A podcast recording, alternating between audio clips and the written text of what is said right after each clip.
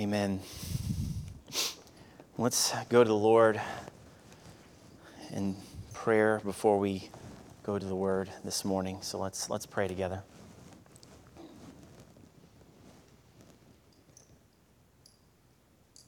Father, we come this morning and I know as we aren't gathering all together today because of uh, just caution in view of a member who has tested positive for COVID and seeking to be wise in how we proceed.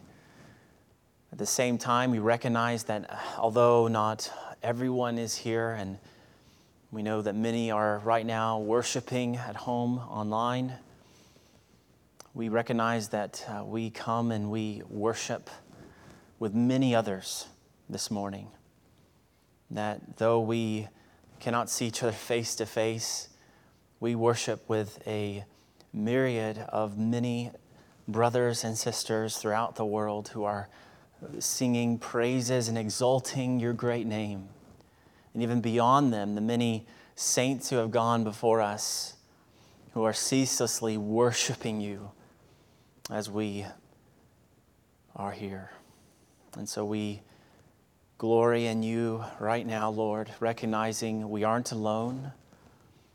We aren't to walk this Christian walk alone, but we need you in every way. And we look to you in every way. And we come not alone, but with the body of Christ. So we look to you, the living God. And our souls do thirst. And they thirst for you, the living God. They long for you. And even if there is someone who is here or online who, you know, they don't even realize that that is what their soul has been doing, their soul also thirsts for something the world cannot provide. Our souls are restless until they find rest in Thee. And so we look to you. We look to you as we recognize your mercies abound every hour of every day, of every moment that you give us.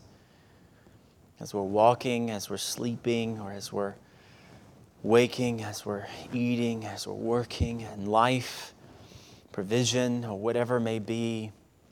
Your mercies indeed abound. Your mercies abound as we look expressly at the gospel in the midst of our brokenness, in the midst of the broken world that we live in, in the midst of death, in the midst of sickness, in the midst of COVID, your mercies abound.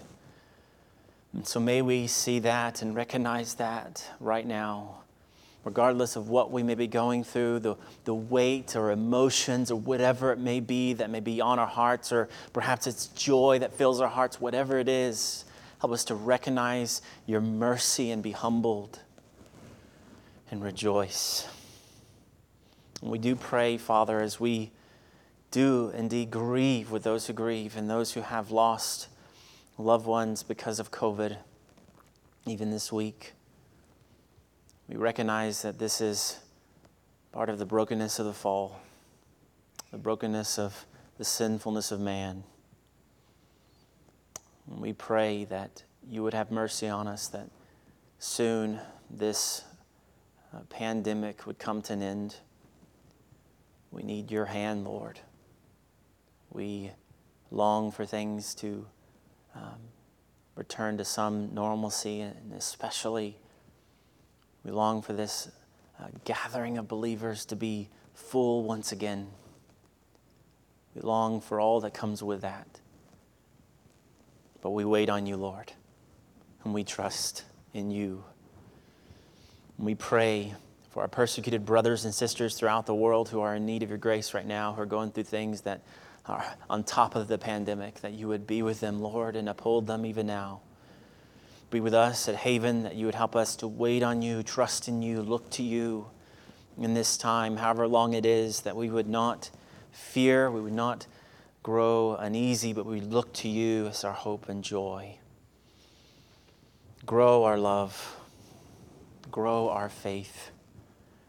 And as we come to your word, grow our adoration of Christ. And so we pray, bless now our time in Jesus' name. Amen. All right, if you would, go ahead and turn in your Bibles to the Gospel of John this morning. And uh, we'll be in John chapter 12, looking at verses 1 through 11. And so, from the grievous counsel that we saw last week, at the end of chapter 11, there, we come to our passage this morning and to this banquet for Christ. So, there are a number of people there as we come to this banquet. You know, Martha is there, and Mary is there, and Lazarus is there, and Judas is there, along with, as we find out from the other Gospels as well, the other disciples are there also. So, here as we come to chapter 12, in these beginning verses of it, we encounter a number of contrasts in these verses. Contrasts that will cause us and should cause us this morning to examine ourselves, even as we're, we need to do every time we come on the Lord's Day or we come whenever we meet together, examining ourselves but expressly this morning, we should come and examine ourselves in light of this question, asking ourselves, what sort of devotion do I have for Christ? What sort of devotion do I have for Christ? Is it like the psalmist in Psalm 18:1, I love you, O Lord, my strength? Or is it I love me, Oh, myself, my strength? Is it not to us, O Lord, not to us, but to your name give glory for the sake of your steadfast love and your faithfulness, as Psalm 115 1 says, or is it all to me? All to me give my name all the glory. Or is it like Paul in Ephesians 6:24 when he says, "Grace be with all who love our Lord Jesus Christ with love incorruptible." Or no grace needed here. I love myself with love corruptible. And so, with that question before us, you know, is what sort of devotion do I have for Christ? We then come to our verses this morning. So let's read here, beginning in verse 1 of chapter 12, the Gospel of John. So may God bless the reading of his sure, true, and soul stirring word.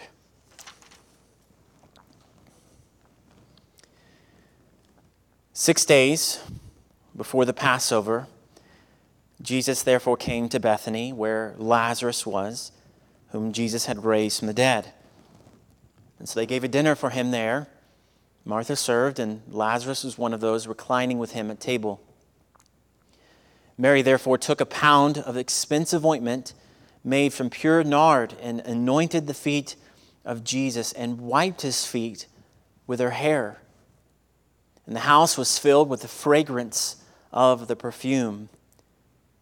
But Judas Iscariot, one of his disciples, he who was about to betray him, said, Why was this ointment not sold for 300 denarii and given to the poor? He said this not because he cared about the poor, but because he was a thief. And having charged the money bag, he used to help himself to what was put into it. And Jesus said, Leave her alone, so that she may keep it for the day of my burial. For the poor you will always have with you, but you do not always have me. When the large crowd of the Jews learned that Jesus was there, they came not only on account of him, but also to see Lazarus, whom he had raised from the dead. And so the chief priests made plans to put Lazarus to death as well, because on account of him, many of the Jews were going away and believing in Jesus. So, in these opening verses here of chapter 12, we see that it is now six days before the Passover. So this would have uh, likely put Jesus' arrival here in this verse verse in Bethany on a Friday. So the dinner then here on a Saturday or the Sabbath day. And so this would be, quite soberingly, we say this, this would be Jesus' last Sabbath. And after this Sabbath, it would change the world forever. we would now go into what? The Lord's Day. and so by next Saturday, Jesus will have been tried, crucified, and buried. And by that Sunday, he would no longer be in the grave, but he will have been risen victorious. And so the cross, as we have seen, is drawing near, even very near. And as the cross draws near, there is no doubt that Jesus, even as we see here, he is indeed thinking on what lies ahead of him, the week that is to come, and all that it entails. You know, truly it is, as the hymn, I have decided to follow Jesus says you know, the world behind me, the cross before me. Well, wow, this is his view right now on this Saturday of this dinner. And so, this dinner, it is held for Christ. And as you just read this and think about it, you know, you can imagine I mean, what a interesting dinner this must have been. I mean, Lazarus has just been raised to life. I mean, he was dead and now he is alive and well, and there he is sitting at the table with you. you could point to him. And so imagine the kind of conversations that they must have had at this dinner. You know, Lazarus is sitting there looking over at Jesus, wondering and marveling at him. I mean, he just rose me from the dead. I mean, this is incredible. He did that. I mean, imagining even, you know, his sisters, you know, Lazarus' sisters, Martha and Mary, and, and how they're pondering the truth of what Jesus had told them that he is indeed the resurrection and the life. He did exactly what he said he would do, he is those things that he said. And so we wonder about that imagining what you know conversations they had during this dinner.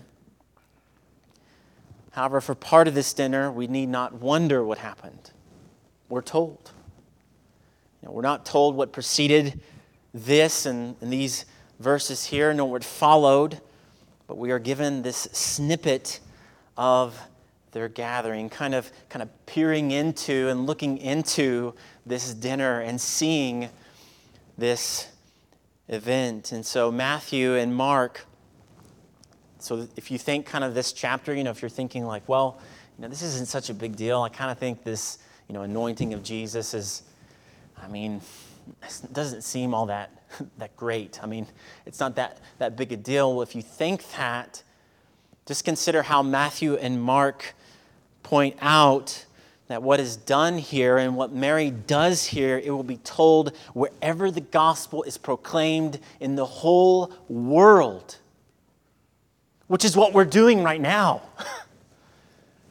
so it, it does have importance, as we'll see.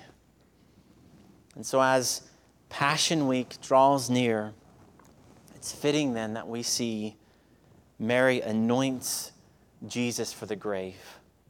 Mary anoints Jesus for the grave. And we see that in verses 1 through 3.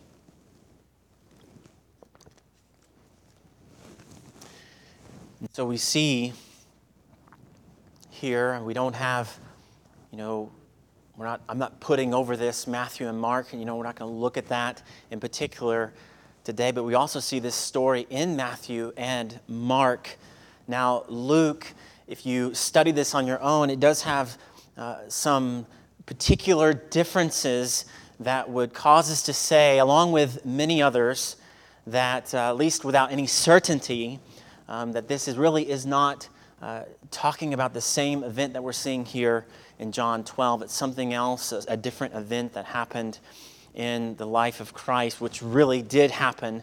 But Matthew and Mark in particular, we do see these similarities that show us that they are talking about indeed the same event that we're reading of here in John 12.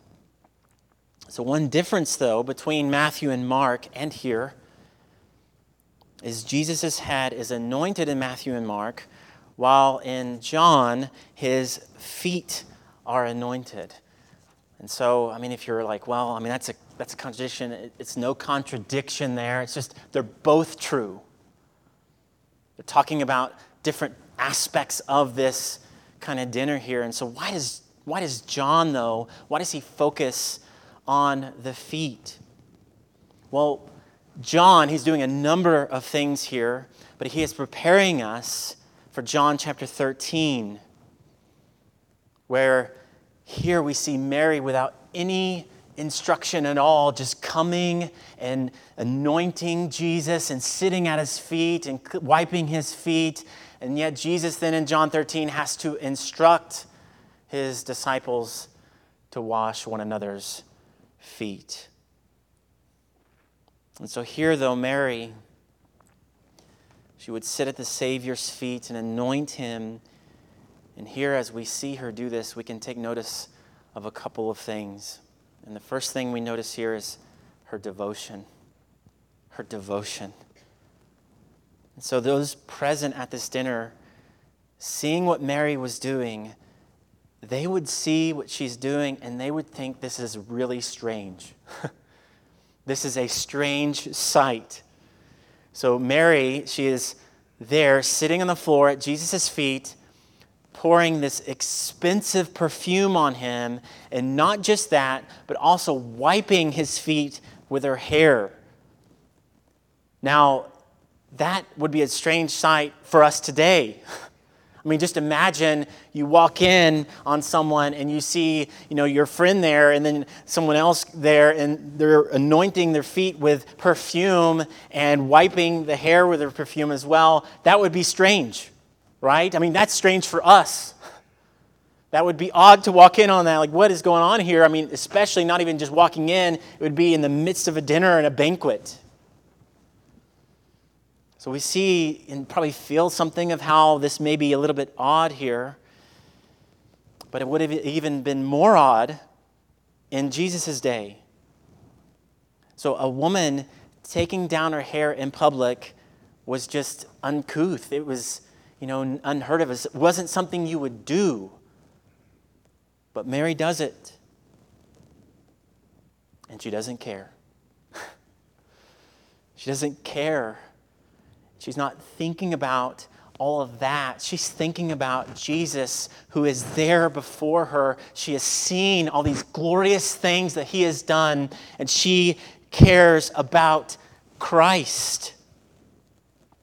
She wouldn't have known all that laid ahead for him here, but she knew he is indeed the resurrection and the life. He is her Christ and her Lord and her life. And she loves him. So she's not, she's not thinking about everybody else. She's just thinking, I love this man. He's my Lord, and I will do anything for him. So it's not done here, as some have posited, as though she's like romantically interested in him. It's not done out of any sort of impurity, but it's done from the utmost of purity. So she's not withholding her love for Christ. I think of Song of Solomon, I'm my beloved, and my beloved is mine, is her heart and demeanor towards Christ. And so just see the kind of devotion that she has here. So without considering the cost, she takes this costly ointment and she anoints Jesus with it.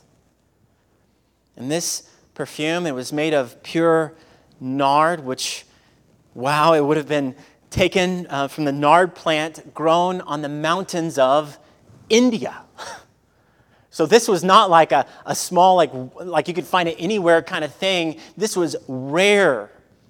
So you can imagine all the effort, time, and people it would have taken for it to get from India to Jerusalem. Hence, this is rare and it is immensely costly. And that makes sense of the fact that it is costly and expensive, such that even a little amount of this would have cost a lot of money. Yet this was no small amount here that Mary has. It was, as we see here, a pound or around 11 ounces of perfume. So, just to kind of put that in how you would see that today, it would be about the size of a, of a can of Dr. Pepper. And just think you take a, per, a, bottle of perfume that big and you just dump it all out.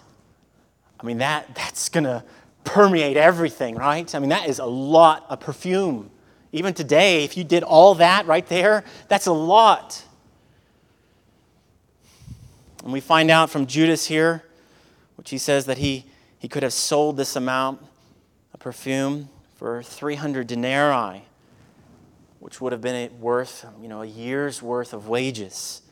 So just to put that in perspective, that would be around today, somewhere around $25,000, give or take, for this perfume. I mean, do you have a perfume that expensive at home? I mean, who does? Right? This is immensely expensive perfume. But what does Mary do with it? What does she do here? Well, I'll tell you what she doesn't do. She doesn't hold it back. Why? Because Jesus is worthy of this perfume and much, much more. That's nothing compared to how much he is worthy of $25,000. That's nothing. He's worthy of more than that. And so we see the depth of the devotion that she has to Christ and her true, really love for him. And to her offering. If you're thinking, well, this may be impure, we don't we don't find any of that here. He gives no words of rebuke. He doesn't correct her, saying, Whoa, whoa, whoa, whoa, wait. This isn't good what you're doing here. He doesn't do any of that, but he receives her devotion and he receives her worship. And so her devotion, it wasn't an empty devotion. It wasn't her effort to try to impress Jesus or to earn his favor. It was because she already had it. Her devotion, and this is vital, you get it all wrong if you reverse all this. Like she's trying to earn his approval. That's why she's doing all this. Versus seeing that the fact that her devotion was founded and grounded upon faith. This, what she is doing here, is what faith does. And she is a model for us, a model of what true devotion to Christ looks like. Just consider then yourself in that light. Even as we sang this morning, looking at Mary and her love for Christ, how then ought we to adore Christ also? This unreserved. I don't care what other people are thinking. I love Christ. I want to worship Christ. I'm giving him everything I am. That kind of devotion by faith. So it wasn't an objectless, general kind of faith that she had. She wasn't worshiping the unknown God. She wasn't worshiping him, or she was worshiping him who had made himself known. Her hope wasn't in the strong name of our collective faith, as we heard from the closing prayer of the presidential inauguration this past Wednesday. Her faith was clear, it was certain, it was faith in Christ, the person. It was true devotion, real devotion, real worship, because, he, because here is the real and the living Christ. So if we are doing all we do apart from faith, our religion won't look like love, it will look like chains. It will be a shackles religion. And there are many of those. In fact, that is exactly what all of those are outside of Christianity. Christianity is not a shackles sort of faith. It's a faith that is free because through faith in Christ, our chains and our shackles, they have been undone. They have been broken. They have been shattered. And so it is that we now then live by faith. You can exhale, not by works, just by faith.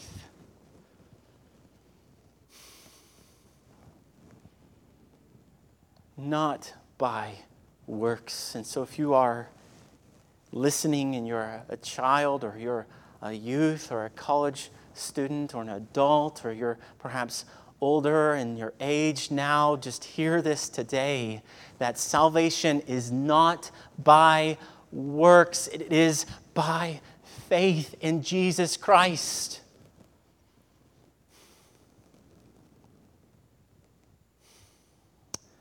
Faithless devotion produces a faithless life. It produces faithless marriages. It produces faithless homes and faithless churches and faithless works. In Mary, we see here a faith filled devotion and not a faithless devotion. And so, as her love and her adoration of Christ arises out of true faith, so it is then that ours is to also. You want to have this kind of adoration, this kind of love for Christ, for God, this um, uh, wonderment at God, then it is by faith you will have it in no other way. You want to grow in the Christian life, then it is a growing that is wrought by faith. So we notice then her devotion, and then second, we notice her humility. Notice her humility. So, Mary, she takes on this mind of a servant. She sits at Jesus' feet, you know, taking her hair, letting it down, taking her hair, and using it to wipe his feet, which is not something you wouldn't do, or at least people wouldn't do outside of servants especially with how dirty feet would be. And so we see that here true devotion is wedded with true humility. It gladly lifts up and exalts Christ even as we are lowered and he is exalted. It prays the prayer written in the spirit of the Puritans let me learn by paradox that the way down is the way up, that to be low is to be high, that the broken heart is the healed heart, that the contrite spirit is the rejoicing spirit, that the repenting soul is the victorious soul, that to have nothing is to possess all, that to bear the cross is to wear the crown, that to give is to receive, that the valley is the place of vision. So we are gladly to be low that he might be high. We see no complaining on her part that she's down having to adore him in this way. We see that in Mary, this humble mentality, this I am low, let him be high mentality, and we see what we also are to be and what we are to do. We are to adore and serve him. We are to adore and serve him. And so, this kind of devotion is not found when we are standing high, but when we are bowing low. So, consider then is your faith, or is yours a faith founded and grounded, or a faith, faith grounded and founded devotion? Is your devotion founded upon faith? Consider is your heart humble and low, or is it proud and high and lifted up? How tricky it all is, and how easily that kind of gets into us. And how right it is we need to come back and ask what sort of devotion do we have towards Christ? Is it all to me, all to me? Give my name all the glory? Or is it not to us, O Lord, not to us, but to your name give glory for the sake of your steadfast love and your faithfulness? So, what sort of devotion is it? Now, in contrast, in contrast to Mary, in this incredible picture, this incredible model of the kind of devotion, the kind of heart, the kind of mind that we're to have to Christ, we now then turn to Judas. While Mary anoints Jesus for the grave, Judas misses Jesus for the money back. So, verses 4 through 8. Here, Judas, he sees all that Mary's doing, and he asks, and it just really, after seeing all that we just saw, it brings such an oddity to his question. Why was this ointment not sold for 300 denarii and given to the poor? You see how out of place that is? I mean, like, she is wholeheartedly worshiping Jesus and loving and adoring him. And it's like, what about the perfume and the poor, you know? Like, missing the point. So, in the face of such severe, sincere devotion to Christ, Judas, he takes issue with the perfume's cost. Now, although we may balk at Judas here, I've heard you know many people say things of a similar vein. You know, I know Jesus is worthy of much, but I'm not so sure he's worthy of that much. I'm not so sure that he's worthy of my worship outside of this, these walls. I'm not so sure that He's worthy of my life, such that if He called me anywhere, even into the mission field, even to the depths of danger on the mission field, I don't think He's necessarily worthy of that much. I don't think He's worthy of displaying that worth in my life. He's not worthy of that much. That's too far. I'll give him a tip of my hat on Sunday morning, but don't ask me to do anything more than that. You know, I remember once as a new believer, you know, I was sitting in the break room at the place I worked at, you know, many years ago. Um, and, you know, I, while I was there, one of the coworkers, he, he came in and he was a PK or a pastor's kid. And you know he wasn't a kid anymore though. He was late in his late 40s or even older than that and you know he saw me there and as I, as i was doing and i did i would carry my bible around you know everywhere i went and i had an opportunity to read my bible during lunchtime. I would do that and so i did and i was reading there. And he looked at me and he just is like man you need to find a girlfriend you know? And i just am thinking like what? I mean, where did that come from? You know, I mean, like, I, I just I want I want to know Him, and I'm just thinking. I'm not thinking about anybody else. I'm just thinking I want to know Christ, and and that's all that's behind this is I want to know Him more.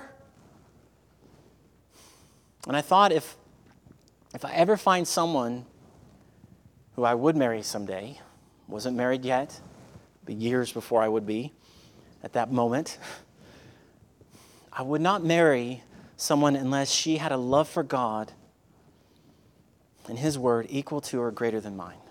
And that's not boasting of myself. I'm just thinking, I'm sitting there thinking of like, what am I'm looking, what am I going to look for in a woman or a wife? Well, that is someone I would want to be with, is someone who loves Jesus as much as me or more, and hopefully more. He is worthy of that much. He is worthy of that reading of the Bible. He's worthy of eh, eh, worshiping Him and adoring Him everywhere we are. And so I just say, yes, He is worthy of that much to that coworker. He's more worthy than what any other person could give in this world. And so Mary, Mary's devotion here, it's not extreme, it's right. It's right. Well, like Mary, or perhaps unlike Mary, we also notice something here about Judas. We notice his pretense. We notice his pretense. He sets forth this religious exterior, a kind of veneer of religiosity. Well, you see how that perfume can be used to help the poor? It would be much more godly to give it to the poor than to waste it like you're doing. Now, we're seeing some things here that we don't always see of Judas. Like we don't get a lot of glimpses into Judas and what's going on with him, but we do get some glimpses here. So Judas, he is revealing some things about his own heart here. He sets forth a pretense of concern, but it's just all false. He doesn't really care about the poor. When we see that in verse 6, that he just he just wanted the money for himself. That's it. He wasn't thinking, oh man, you know, what is she doing? You know, she, he was, but he's thinking, man, that would be, I could get so much money out of that. You know? He isn't about helping the poor, he's about helping himself. And so we see just how unique this passage is that we get a glimpse into the real Judas prior to the betrayal. A man who had already abandoned Jesus. We see his, his corrupt character already. This is something he had been doing. He wouldn't have this expensive perfume go to waste, but he would take 30 pieces of silver, silver to betray Jesus. That's worth it. But that's not worth it, what she's doing. This man will forever be known for one thing he was the man who betrayed Jesus. What a terrible, for the rest of history. When you hear that name, you, that's what you think of. And it, it led to that betrayal. But it didn't begin with that, it began before that. And here we see the glimmers of this heart that leads to the betrayal of Jesus. We witness a present threat to our faith. It reminds me of that song from you know, Phantom of the Opera, if you've seen that. You know, masquerade, paper faces on parade, masquerade, hide your face so the world will never find you. Masquerade, every face a different shade. Masquerade, look around, there's another mask behind you. It's the threat of wearing a mask while something different is underneath. It's all pretense. It's Ananias and Sapphira giving the money from their sold property to appear spiritual. It's not only saying one thing and doing another, but it's being something else entirely. It's trying to hide your heart from others while God, He is not fooled. He already knows. And so we see the pretense of Judas. And then we notice here also Jesus' response. He tells Judas in verses 7 through 8 to leave her alone. Mary, she's using that perfume, perfume right. The poor, they will continue on. This isn't saying that Jesus didn't care for the poor, but he's saying that the world will continue to be broken, but Jesus has come with a specific mission, and that mission is getting ready to meet its fulfillment. And even here, Jesus is pointing amazingly, incredibly, Judas, he's pointing him towards his deepest need, which is not money, but it is Christ. He's saying, Judas, you need that thing that she's doing there. You need him whom she is adoring here, Judas. Hear me behind all the pretense that you have right now. Hear me through that. Hear, hear my voice. Repent and believe and adore as you ought to do.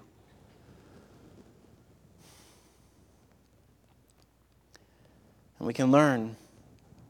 As we learn from Mary, we can learn from Judas also. We can learn to beware of sin's deadly allure and deception.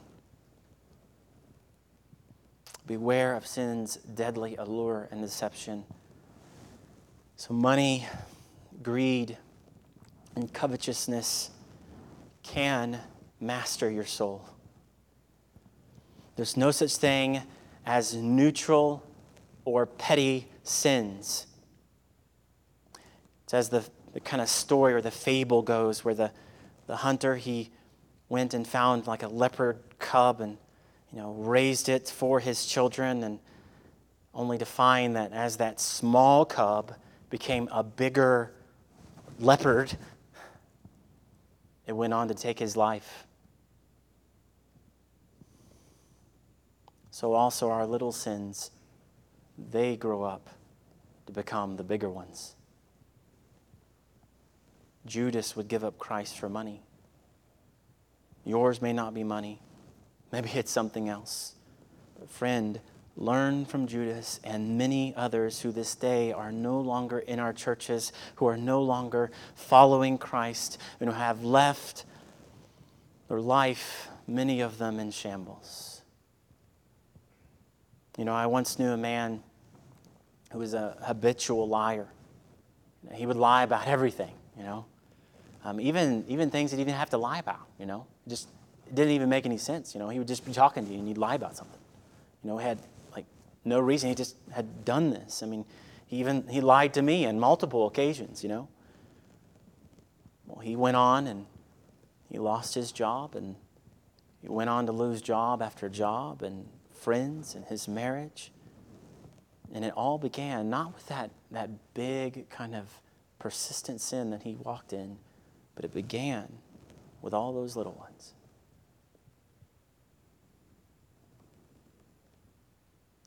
So we need to be aware of sin's deadly allure and deception. There are no petty sins. And also, may we learn that your sin will find you out your sin will find you out. He would lie, or Judas's sin here found him out, right? Your sin might not be known in this life, but it's known by God right now. I mean, Judas, he never repented or turned to Christ, but that doesn't mean that you can't. You can. And the devil will try to make you think that you're alone in your sin when you are not. He is a liar. He seeks to isolate, which sounds awfully familiar. Seems to isolate and destroy. But that need not be you. Christ will receive you. As Mary look to Christ by faith, Believe.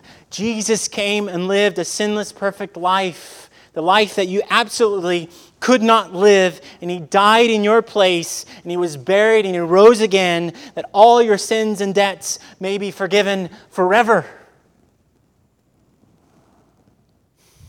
And what do you need to do? Not more works. You need only believe and look to Christ by faith and He will save you. Turning from sin and self and turning to the treasure above all treasures, the Lord, who came for you. Now, as we close here, there is one last contrast the chief priests. So as they zealously want Christ to be put to death, don't want people to believe in him, they also want Lazarus to be put to death. This man who other people are looking at as evidence that what he says is true, we've got to put him to death. We cannot have anyone be a reason for people to believe in Christ. So they are persistent in their blind malice.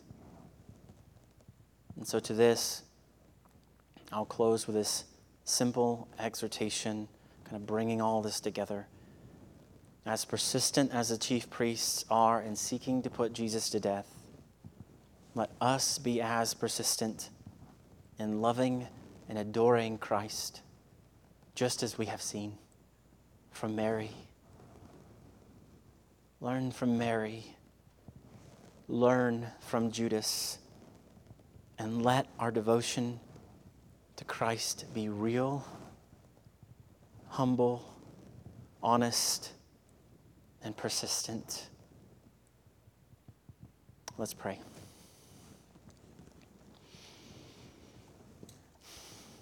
Father, we come this morning and we come looking at this passage in view of its contrasts, in view of such a, a wonderful picture of worship, a wonderful picture of the kind of devotion that we are to have.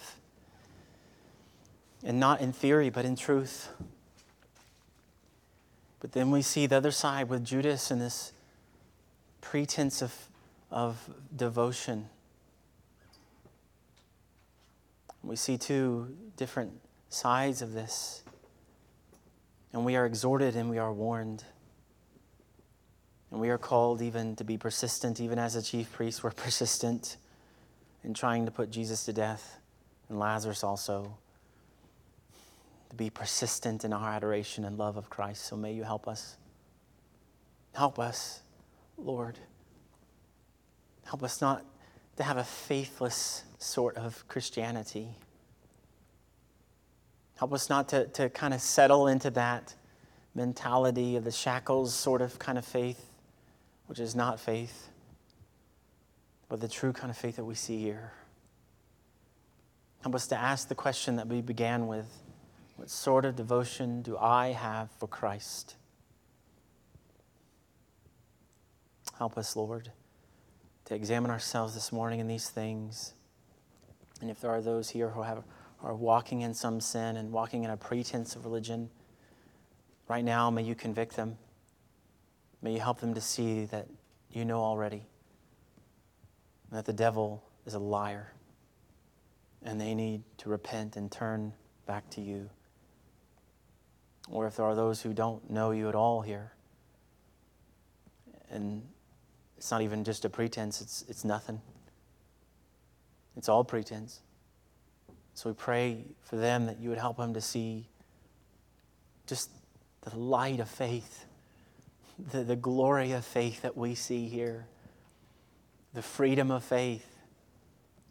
Help them to come to Christ and believe and be saved today. And so we ask for your grace and your help, Lord, and may we respond to your word and consider our hearts and examine ourselves as we sing this next hymn for your glory. We ask in Jesus' name. Amen.